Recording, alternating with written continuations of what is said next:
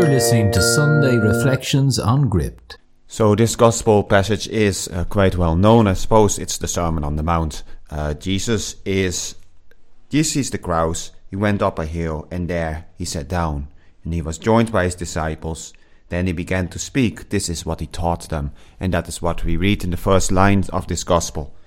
Jesus goes up a mountain and sits down, and that's quite significant. But sitting down um, is is really showing the authority of of sitting um, and and to teach as as a master. But I suppose it's really the the the message that that really comes out in the Beatitudes. Happy are the poor in spirit; theirs is the kingdom of heaven. Heaven. Happy the gentle; they shall have the earth for their heritage. Happy those who are mo- who mourn; they shall be comforted. Happy those who hunger and thirst for what is right; they shall be satisfied. Happy the merciful; they shall have mercy shown them. Happy the pure in heart, they shall see God. Happy the peacemakers, they shall be called sons of God. Happy those who are persecuted in the cause of right, theirs is the kingdom of heaven. Happy are you when people abuse you and persecute you and speak all kinds of calumny against you on my account. Rejoice and be glad, for your reward will be great in heaven. It is the happy, I think, that is really the, the most important term here. Naturally, we can see in the Beatitudes really that that Jesus is pointing towards uh, towards uh, a way of life that is not necessarily what people would have would associate with well, being being being good.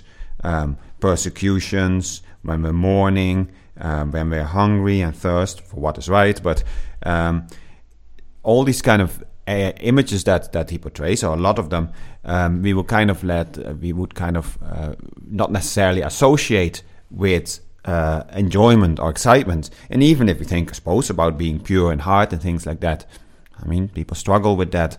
Um, so is happiness coming from that? Well, first of all, I mean, it, it translates happy here, but you could also say blessed.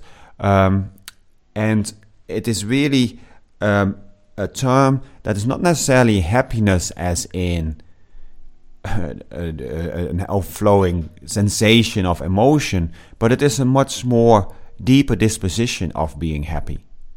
So those, for example, pure in heart, uh, have uh, happiness of, of of of of being content with what what is there. Those who are, are gentle have a certain amount of peace around them, the virtue of patience, maybe, and other uh, things. Those um, who hunger and thirst for what is right, to see what is right, to have the, the, I suppose, the vision, the understanding of what it is, and to be able to to do what they perceive to be right. These are all elements that that kind of come together and and really help us to see the, uh, uh, help us to experience life in a way that uh, that is is all encompassing to a certain extent. That it is is is joyful from the point of view that it is holistic. So this being happy is a way of of being. It's a way of of experiencing life. Uh, tranquility maybe is a, is a term we can use for it as well. Uh, to even if if if there's a lot of um, there's a lot of uh, turbulence around us, we can find kind of peace in the middle of it all. And that is because our rootedness in God. And is not necessarily what comes forward straight away in this particular passage, but that is the way that it is, because all these kind of uh, elements that Jesus will give in this today's gospel, um, that we reflect on now, but also in the in the, the further on, it is it is living the life of virtue. It's living uh, the life that is good, following the commandments, and orientated towards God that really uh, brings that happiness. And that is because we get closer to God. It's only in the blessedness of God that we can become blessed ourselves. It's in the anointing of God that we really become anointed. So um, I think that is really the important thing. That to know that it is not something we put on, it's not something that is from ourselves or or um, even to a certain extent external, but it is, it's more of an internal disposition that comes to our relationship with God as we allow our hearts to be transformed um, and allow ourselves to grow into the persons God created us to be. And because of that peace and that unity that comes from harmony, we find a happiness that is impossible otherwise uh, to be uh, to be achieved, to be to be achieved, to be um, to be found, I suppose. So, what does that mean? This means that we should really open our hearts uh, to God um, as we listen to this and reflect on this.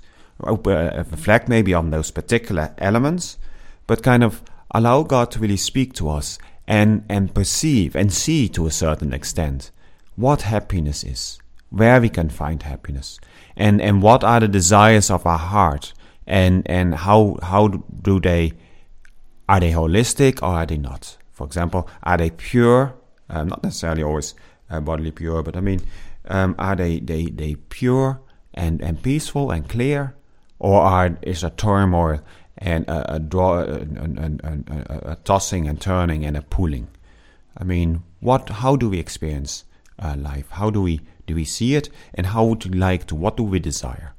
then we go to God, we pray, and ask Him to really help us to grow in the virtues that we need, to really allow ourselves to be given over to Him, to allow our hearts to be healed by His presence, by His, His love, by His comfort in our lives, so that we become blessed, that we become happy in that deep way that it is meant here, to really become um, one with God, in unity with Him, and find uh, the meaning of life, find um, our, our real desire being fulfilled in the Lord.